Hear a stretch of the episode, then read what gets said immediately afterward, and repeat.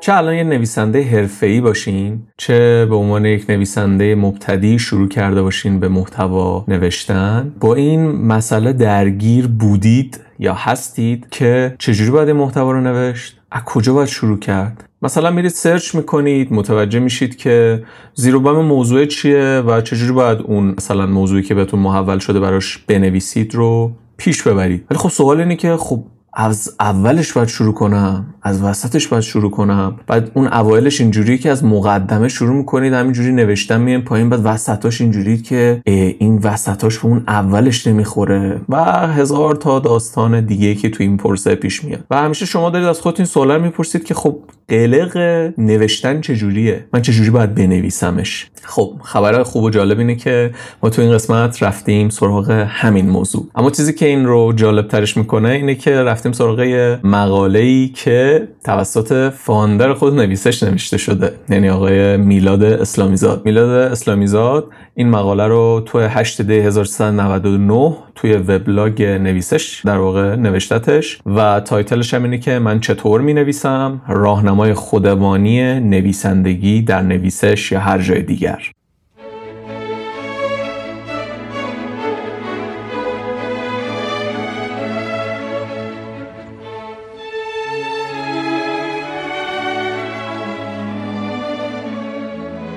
سلام، این قسمت دوم نویسشکسته. ما اینجا قراره در رابطه با بازاریابی محتوایی و چیزهای پیرامونش صحبت کنیم. سعی می‌کنیم که یه سری مقاله رو که قبلتر تو وبلاگ نویسش منتشر شده یا قرار منتشر بشه رو با یه شاخ و برگ‌های بیشتری همراه کنیم و با زبان ساده روایت کنیم. خلاصه اگر با محتوا سر کار دارین، احتمالاً نویسشکست میتونه براتون جذاب باشه و برید به وبلاگ و سایت سر بزنید. و اگرم به محتوا برای کسب و کارتون نیاز دارین، نویسش میتونه کمکتون کنه.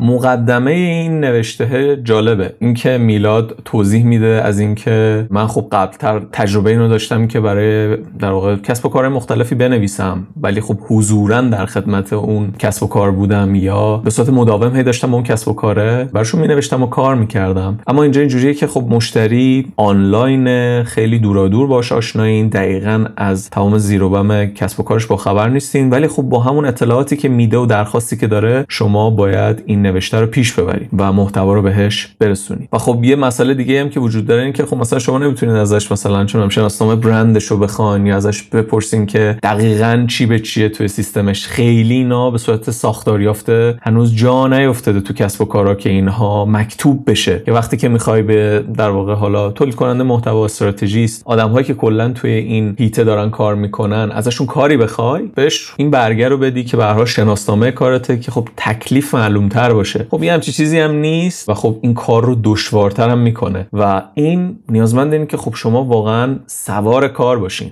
یعنی واقعا خوب بلد باشید چجوری باید نوشت. این مشکل الان دیگه خیلی فرق نمیکنه که حالا برای یک پلتفرم آنلاین مینویسید یا یک مشتری هایی هستن که حالا به صورت پروژه‌ای میان بهتون کار میسپرن یا هر جور دیگه ای. الان دیگه به هر حال کسب و کارها و در واقع دنیای محتوا و محتوا نویسی جوری شده که به هر حال سرعت رفته بالا و از راههای مختلفی در واقع سفارش‌های کاری براتون میاد. دیگه حالا اینجوری نیست که شما تا الالابد برای یه نفر و یه جا کار کنی. ممکنه که حالا به واسطه فریلنس بودن یا پروژه کار کردن این رفت آمد پروژه ها و کسب و کارها توی دست و بالتون زیاد باشه. بنابراین باید مهارت اینو داشته باشین که خب چجوری باید موقعیت رو مدیریت کرد.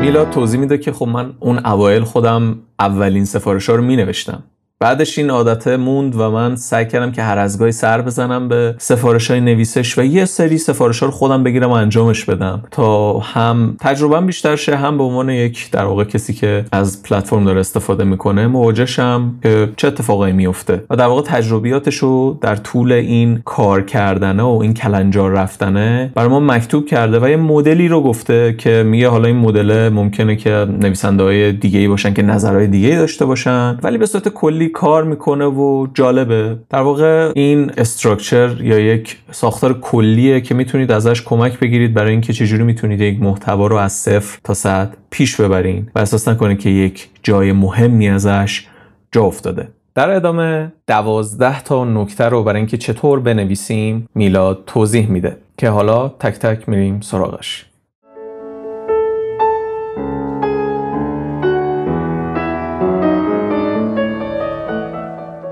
یک، درست انتخاب میکنم. مطلبی که بهش اشاره میکنه اینه که من خب خیلی موضوعات مختلفی رو میبینم که توی فیلدهای مختلفه، توی تخصصهای مختلفه. من سعی میکنم چیزی رو انتخاب بکنم که توش تخصص دارم و در این حال بهش شوق و ذوقی هم دارم یا حداقل بهش کنجکاوی دارم. یعنی اگه مثلا یه سری چیزا رو هم توش نمیدونم، خیلی خوشحالم و کنجکاوم که برم بخونم و بگردم که بیشتر بفهمم در رابطش. برای همین من سعی میکنم که با توجه به این فاکتور و فاکتور اینکه کی قراره که محتوا رو تحویل بدم، پروژه ها رو انتخاب کنم و در واقع اینکه من چقدر در رابطه با موضوع میدونم و مایلم به اینکه بیشتر بدونم رانه منه برای انتخاب کردن موضوع و پروژه ها.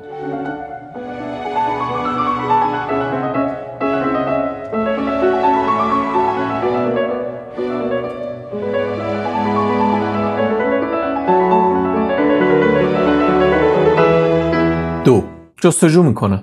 نویسنده میگه که من بعد از اینکه موضوع رو در واقع میگیرم، بلافاصله میرم در واقع صفحه سفید وردم وا میکنم و میرم موضوع رو توی گوگل سرچ میکنم تا ببینم که چیا در رابطش نوشته شده و کانتکست و بستر رو درک کنم و این درک کانتکست و بستر قرار نیست به من کمک کنه که چی باید بنویسم، اتفاقا قرار به من کمک کنه که چیا رو نباید بنویسم. اگه به فارسی اینو سرچش کنم که در واقع سرچش هم میکنم، میبینم که در واقع سایت ها و وبلاگ های دیگه چیا نوشتن در رابطه‌اش و به چه چیزهایی پرداخته نشده. مثلا میکنم برم سراغ اون موضوعات بیشتر که هم خودم یه ذره بیشتر یاد بگیرم، هم به مخاطب و مصرف کننده نهایی یه محتوای با کیفیت تر بدم. در ادامه این بخش میگه که من باز یه گشت و گذاری توی صفحه اول گوگل میرم اون عبارت یا اون موضوع رو به انگلیسی هم جستجو میکنم، چون حالا فعلا واقعیت اینه، البته این واقعیت داره یواش یواش تغییر میکنه خوشبختانه، ولی هنوز بستر و ظرفیت محتوای فارسی خیلی کم و محدوده و معمولا وقتی حول موضوعهای مختلف میری سرچ میکنی به نتیجه‌های درستی نمیرسی. مثلا همین موضوع همین مقاله رو من چطور مینویسم و به فارسی سرچ کنید، البته میگم الان یه ذره بهتر شده، ولی باز میبینی خیلی سطح محتواها کمتره تا اینکه همینو بری انگلیسیشو بزنه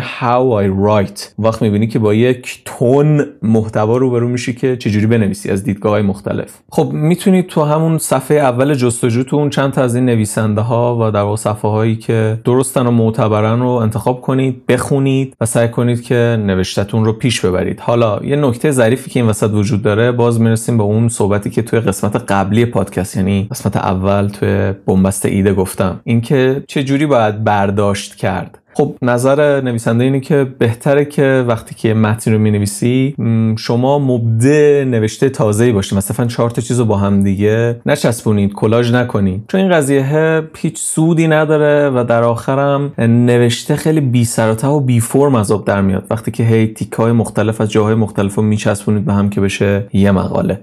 توصیه نویسنده اینه که من حدوداً مثلا پنج دقیقه ده دقیقه وقت میذارم که محتوای فارسی رو جستجو کنم، معمولا برای موضوعاتم، و حالا بسته به موضوعی که دارم و حجمی که قراره در روتش بنویسم، توی محتوای انگلیسی یه چیزی بین ده دقیقه تا نیم ساعت وقت میذارم برای اینکه ببینم چه خبره. یه موقعی هم چیز جالب اینه که یه سری موضوعای مثلا جذابی رو میبینم که اصلا ربطی به موضوع من نداره ولی خودم دوست دارم چون بیشتر در موردش بدونم. یه موقعی میبینی مثلا یکی دو ساعت غرق این قضیه میشم و این برای من جذاب ترین قسمت انجام این کاره.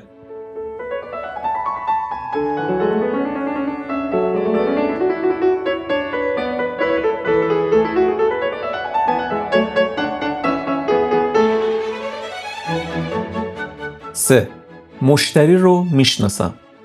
در سومین قسمت این توصیه ها نویسنده میگه که من معمولا میرم وقتی سفارش رو میگیرم میرم سراغ وبسایت و شبکه‌های اجتماعی اون کسی که به من سفارش داده، مخصوصا میرم سراغ اون قسمت از در واقع وبسایت که به سفارش من مربوطه. حالا احیانا ممکنه که وبلاگ خواسته باشن، ممکنه که پست خواسته باشن، پست شبکه‌های اجتماعی. میرم و میخونم ببینم کیان چیان. این ماجرا دو تا حسن داره. اولا اینکه با فرم و ادبیات که مورد نظر اون کسب و کارا آشنا میشین، در واقع با لحنشون، و دومی که کم و کیف محتواهای قبلی رو میبینید که ببینید فضای این کسب و کاره و نگاهش به محتوا چجوری بوده. برای این قضیه نیاز نیست که خیلی وقت عجیب غریبی بذارین، فقط لازمه که براندازی بکنید کلیت رو تا دستتون بیاد که در واقع اون کسب و کار و اون کارفرما نگاهش به مقوله بازاریابی محتوایی چیه. نویسنده میگه که من برای این قضیه هم یه چیزی حدود پنج دقیقه زمان میبره. میگه توی اون اوایلش ممکنه این زمانی ذره بیشتر باشه، اما بعد از چند بار دستتون میاد که در کل باید به چه چیزایی توجه کنین، چند و چوند ماجرا چجوریه تا بتونید به فهم درستی از مشتری برسین. تازه یه اتفاق خوبی هم که میتونه به مرور زمان بیفته اینه که اون مشتری تبدیل شه به مشتری طولانی مدتتون و سفارش‌های بعدی رو هم به شما بده و شما بخواد کارو انجام بدید. خب اینجا اتفاق خوبی اینه که شما یک بار این کارو انجام دادین و دیگه میتونید خیلی سریعتر برید سراغ مراحل بعدی.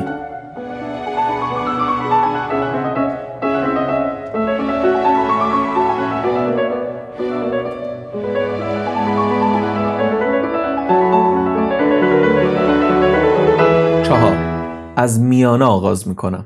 چهارمین ایده‌ای که در رابطه با چطور نوشتن نویسنده به ما میگه از قول یوسف فراهانیه. یوسف فراهانی یکی از فعالین و مدرسین شناخته شده بازاریابی محتواییه و چیزی که از قول آقای فراهانی در واقع نقل قول میکنه که به من یاد داد ایشون که از وسط شروع کن به نوشتن. هر چیزی که به ذهنت میاد، هر چیزی که فکر میکنی که باید توی متن آورده بشه رو شروع کن بنویس. این قضیه به دردت میخوره، مخصوصا وقتی که نمیدونی دقیقاً میخوای از کجا شروع کنی و کجا در واقع اون محتوای اون بلاگ و اون نوشته رو تمومش کنی. میگه این قضیه خیلی کمکت میکنه و اگر مثلا شروع کنی همینجوری برعکس این قضیه، شروع کنی از اول، مثلا از تیتر، مقدمه، بدنه، اینا شروع کنی نوشتن، خب خیلی موقع‌ها این اتفاق میفته که مقدمه مینویسی که خیلی دوستش داری اما در ادامه میبینی که هیچ ربطی به بدنه متن نداره و خب خیلی هم به خودت بعدش فشار میاره که یه جوری اینا رو به هم بخورونی، ولی میبینی که این اتفاق نمیافته. توصیه حالا نویسنده بر اساس این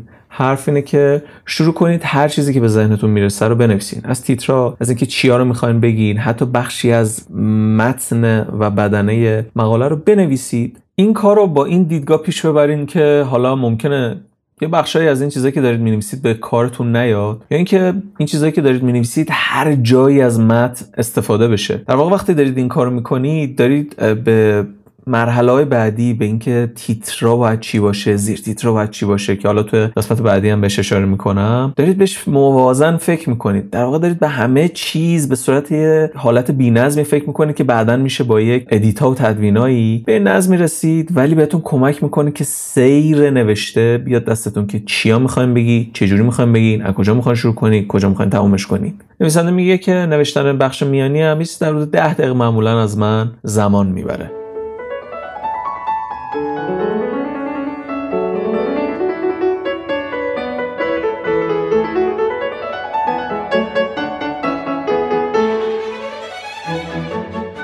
پنج. سرتیترها را مشخص میکنم. در راستای در واقع توصیه قبلی نویسنده میگه که بعد از اون که یه چند خطی از محتوا رو نوشتم میرم سراغ تکمیل کردن سرفصل‌ها و زیرتیترها. میگه اول عادت داشتم که سرفصل‌ها و زیرتیترها رو بنویسم بعد محتوا رو شروع کنم نوشتم، ولی به توصیه در واقع آقای فراهانی اول عادت کردم که یه چیزایی بنویسم، محتوا رو شروع کنم به نوشتم، بعد همون موقعی که دارم مینویسم یواش یواش به ذهنم میاد که خب خوبه که این تیتر رو براش انتخاب کنم و برای این تیتر خوبه که حالا این زیرتیترها رو هم انتخاب کنم. توصیه‌اش اینه که بسته به اینکه حالا حجم متنتون چقدره میتونید بین دو تا ده تا زیرتیتر انتخاب کنید. زیرتیتر و در واقع تیترها به صورت کلی به خواننده کمک میکنن که راحتتر متن و محتوا رو متوجه شه و راحتتر هم بتونه بخونتش و در این حال کمک میکنه که علاوه ذهنی متن ساختارمند به نظر بیاد که این خیلی توی فهم محتوا به خواننده کمک میکنه. نویسنده میگه که من برای نوشتن زیرتیترها یه چیز بین سه تا پنج دقیقه وقت میذارم. البته ممکنه تو این فرایند در واقع در فرآیند کلی نوشتن، باز این زیرتیترها دستکاری شن و کم و زیاد شن.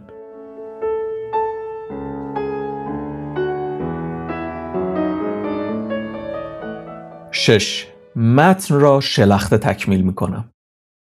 تو قدم ششم نویسنده یه خاطره تعریف میکنه و یه جمله معروف از رید هافمن میگه. خاطره از این قراره که میگه من شاگرد آقای حسین کیانی بودم. آقای کیانی یکی از نویسنده ها و مدرس های معروف تئاتر هستن. میگه که یه نقل قول خیلی معروفی داشتن آقای کیانی که میگفتن که اگر نسخه اولیه متنی که مینویسیم به نظر خودتون خیلی خوبه و کامله، قطعاً یه چیز لاتاعلاتی نوشتیم. و در ادامه یه جمله هم از رید هافمن نقل قول میکنه که میگه اگر از نسخه اولیه محصولی که دارید میدید شرمنده نیستین، به احتمال خیلی زیاد محصولتون رو دیر روونه بازار کردین. نتیجه گیری نویسنده اینه که در بهله اول نباید یه محتوایی بنویسین که به نظر خودتون بی‌نقصه. مطمئناً از اول تا آخری که متن میخواین تحویل بدین، هی اتفاقهایی میفته که هی کم میکنید، زیاد میکنید، تدوین میکنید. و از همه مهمتر، دو تا عنصر وقتی که دارید محتوا مینویسین وجود داره. یکی عنصر خلاقیته، یکی عنصر تمرکزه. اینا همزمان با هم اتفاق نمیافتن الزاما. یعنی خلاقیت اتفاقا خیلی با بی‌نظمی و کیاتیک بودن سر کار داره و تمرکز خیلی با فو... در واقع خیلی با منظم بودن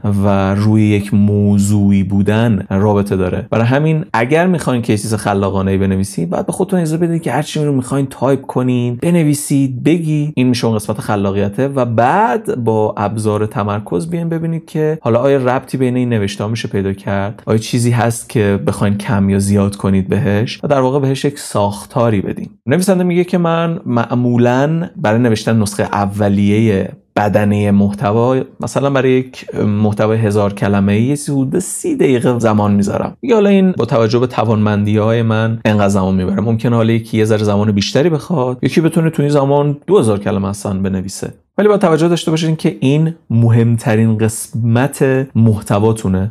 برای همین سعی کنید که با تمرکز پیشش ببرین تا به یک خروجی درستی برسین.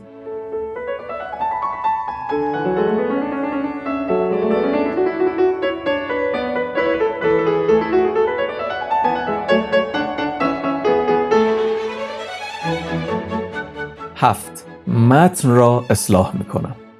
نویسنده میگه که بعد از اینکه نسخه اول محتوا و نوشته رو بیرون آوردم، نوبت میرسه به اینکه خب حالا باید بازنویسیش کنم و یه بخشایی رو که حالا به نظرم کمه یا زیاده رو اصلاح کنم. میگه من معمولا سعی میکنم این تیکه از کار رو بذارم برای چند ساعت بعد و حتی روز بعد، چون این زمانه بهم کمک میکنه که ذهنم بازتر بشه و بتونم به متن بهتر بپردازم. میگه تو این بخش من سعی میکنم که یه ذره ترکیب بندی کلمات، واژه آرایی‌ها رو، کلمه‌های هموزن، خوشاهنگ‌تر و متداول‌تر، کلمه‌های متداول‌تر رو استفاده کنم و از خودم بپرسم که آیا جواب سوال اصلی که این متن رو براش نوشتم دادم یا نه؟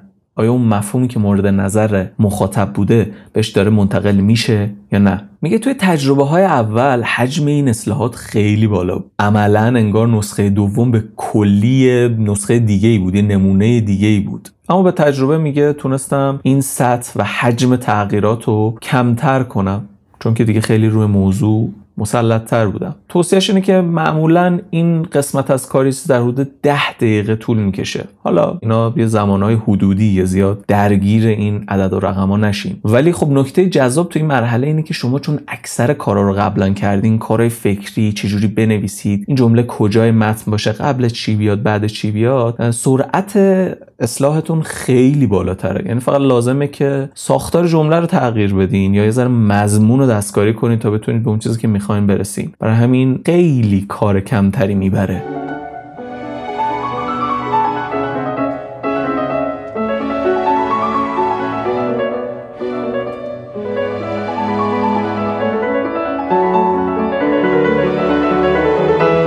هشت.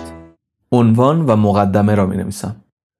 نویسنده تو این قسمت به ما میگه که خب ما تا اینجا یه متنی تولید کردیم، در واقع بدنه رو نوشتیم و تونستیم یه مفهومی رو به خوبی مخاطب منتقل کنیم، اما حالا باید بریم سراغ این که مقدمه براش بنویسیم یا عنوان براش انتخاب کنیم. خب اگه توی پلتفرم‌های آنلاین و سفارش محتوا کار کنید خیلی موقع عنوان رو بهتون میدن، ولی اگه تو پلتفرم‌های در واقع آنلاین کار نکنید خیلی موقع فقط مضمون رو بهتون میگن. میخوام در رابطه با این برام بنویسید. نویسنده حالا بیشتر تو اون بستر آنلاینش میگه، ولی اینو میشه تعمیم داد به طور کلی به کل مسئله، که میگه اگه شما خیلی موقع عنوان‌های خلاقانه‌تر و بهتری به ذهنتون میرسه میتونید پیشنهاد بدید به کارفرما و به سیستم. مطمئناً اگه خوب باشه مورد استقبال قرار میگیره و اون عنوان اولیه انگار قراره که چارچوب اون نیاز مشتری و در واقع کارفرما رو مشخص کنه، ولی عنوان نهایی در واقع و اون تایتل نهایی بهتره که بعد از اینکه متن تألیف و تدوین شد مشخص بشه. نویسنده میگه که من اول عنوان رو مشخص میکنم، بعد میرم سراغ مقدمه. برای نوشتن مقدمه هم چون به هر حال متن بدنه رو نوشتم خیلی تکلیف روشن میدونم که باید برم سراغ چی. سعی میکنم که یه پیوندی که یه ذره شخصی شده است با محتوا بسازم و برای مخاطب بنویسم. میگه حالا هر کسی ممکنه یه سبکی داشته باشه برای نوشتن مقدمه، اما من یه قانون خیلی اساسی دارم و اونم اینه که آیا خواننده بعد از اینکه یکی دو تا پاراگراف از این مقدمه رو خوند آیا ترغیب میشه به اینکه متن رو ادامه بده؟ این در واقع سوال اساسی من برای نوشتن مقدمه است. اینجا یک توصیه خیلی جالبی در رابطه با نوشتن مقدمه نویسنده میگه که خیلی جالبه به نظر من. میگه که نوشتن مقدمه به نظر من نویسنده میلاد اسلامیزاد آرتیستیک ترین بخش کاره و من هی سعی میکنم که خوب فکر کنم، مزه مزه کنم که میخوام چی بگم و خیلی موقع به تجربه دیدم که یک متن متوسط با یک مقدمه خوب یه چیز عالی میشه و در واقع انگار اون مقدمه خوبه زهر اون بدنه متوسط رو میگیره و یه تأثیری رو خواننده میذاره که ترغیب میشه که بالاخره بخونه اون متن رو.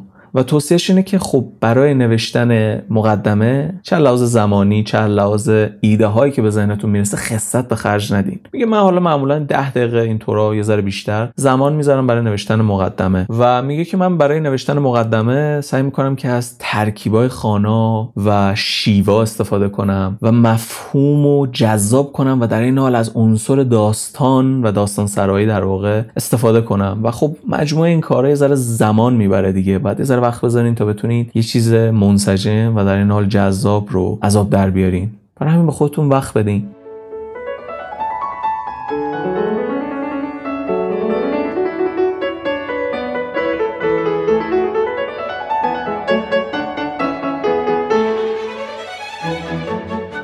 نه.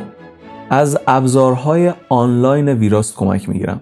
نکته جالبی نویسنده میگه از بابت اینکه میگه من وقتی که مینویسم خیلی توجهی نمیکنم که آیا کلمه ها رو دارم درست مینویسم، فاصله نیم فاصله ها، علائم نگارشی، اینا داره چجوری پیش میره. اگه در واقع یادتون باشه الان چند دقیقه پیش در رابطه با داستان تمرکز و خلاقیت گفتم دیگه که اگه بخواید تمام توجهتون رو صرف این قضیه کنین که آنن هم بنویسید هم درست بنویسید و همه چیز هم تر تمیز باشه به احتمال زیاد یا خلاقیت تباه میشه یا تمرکزه. و اینجا خب راه حل جالبی میده و میگه که بنویسید با تمام غلط غلوط‌ها و بالا پایین‌ها، بعدش از ابزار آنلاین ویراست استفاده کنید. یه عالمه ابزار و اپلیکیشن هست که میتونید ازشون استفاده کنید تا غلط‌های املایی و نگارشی و غیره و غیره رو تو عرض چند ثانیه بهتون یاد بده و اصلاحش کنه. فقط کافیه که متنتون رو کپی پیست کنید توش و بعدش هم متنتون رو خیلی صحیح و سالم تحویل میگیرید نسبتاً به همین راحتی.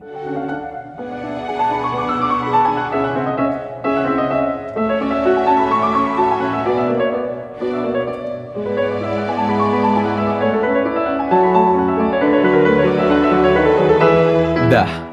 استانداردهای ساختاری را بررسی میکنم. یه اعتراف جالبی نویسنده میکنه اینجا در رابطه با داستان سئو و میگه که من انقدر به این داستانی که انقدر حول ماجرای فن و فنون عجیب غریب و از ناکجا آباد اومده سئو نویسی توی این بازار محتوا و بازاریابی محتوا رواج داره انقدر من بهش باوری ندارم.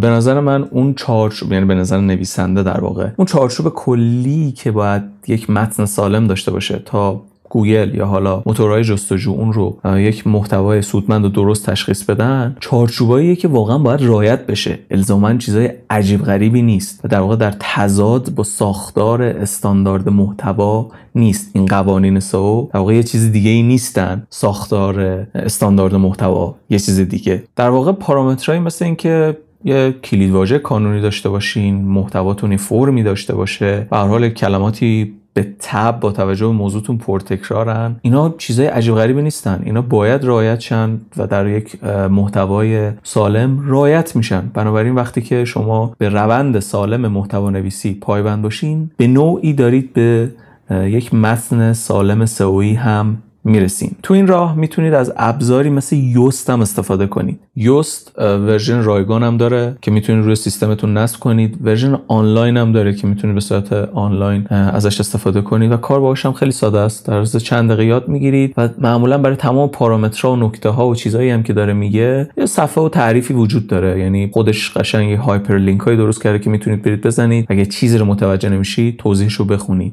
نویسنده میگه که اگه تو طول نوشتن حواستون به کلید واژه بوده باشه، به چگالیش، به طول پاراگراف‌ها و در واقع در واقع این پارامترهایی که برای یه چیزی مثل یوست و در واقع ابزارهای سئو مهمه، در واقع این قسمت و اصلاح ساختاری نباید چیزی حدود مثلا پنج دقیقه شش دقیقه ازتون بیشتر وقت بگیره.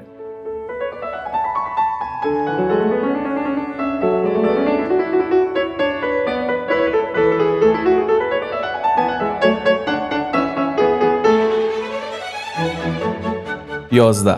دوباره میخوانم.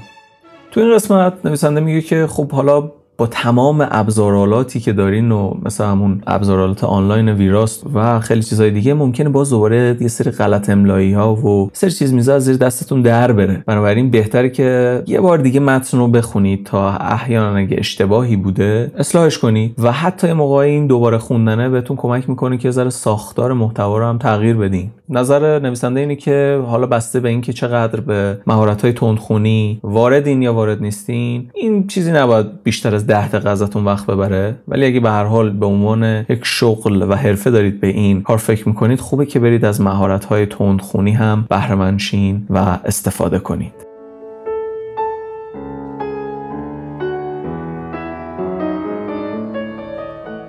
دوازده. فایل را به انضمام توضیحات به مشتری تحویل میدم.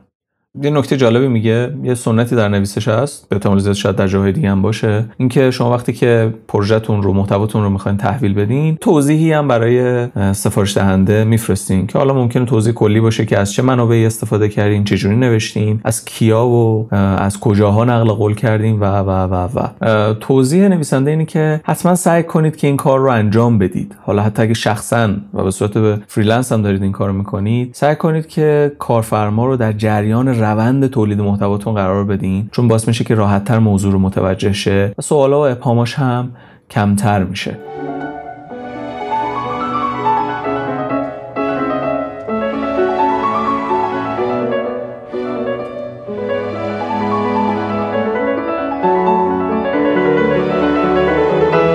در آخر متن میلاد اسلامیزاد میگه که این تجربه شخصی من از نویسندگی بوده و خب حالا به هر حال من الان دیگه الان شغل اصلیم نویسندگی نیست، کارهای دیگه‌ای میکنم و ممکنه که نویسنده‌های حرفه‌ای تجربه‌های دیگه‌ای کرده باشن یا نظرهای دیگه‌ای داشته باشن، اما نظر کلی من میلاد اسلامیزاد اینه که این توصیه‌ای که کردم به صورت کلی میتونه کمک کنه و یک راهنمای خوبی برای نویسندگی باشه. خیلی ساده است و خیلی روشنه و از مراحل اصلی اینکه چجوری یک متن رو بنویسید و به ثمر رسونید براتون صحبت میکنه.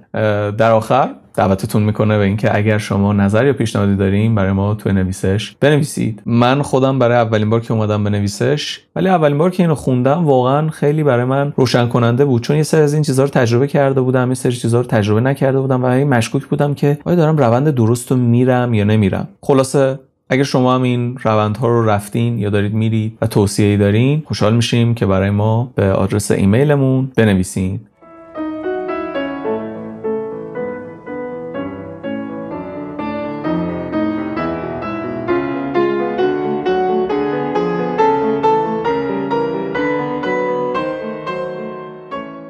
این پایان قسمت دوم نویسشکسته. شما میتونید قسمت‌های قبلی نویسشکست رو در وبسایت نویسش و تمامی پادکسترها بشنوید. همینطور با عضویت یا همون سابسکرایب کردن نویسشکست در پادکچرتون میتونید از قسمت‌های جدید باخبر بشید. اگر به دنیای محتوا و بازاریابی محتوا علاقه‌مندید، حتماً به سایت و وبلاگ نویسش سر بزنید. امیدوارم که شنیدن این قسمت از نویسشکست براتون جالب و مفید بوده باشه. تا قسمت بعدی، بدرود.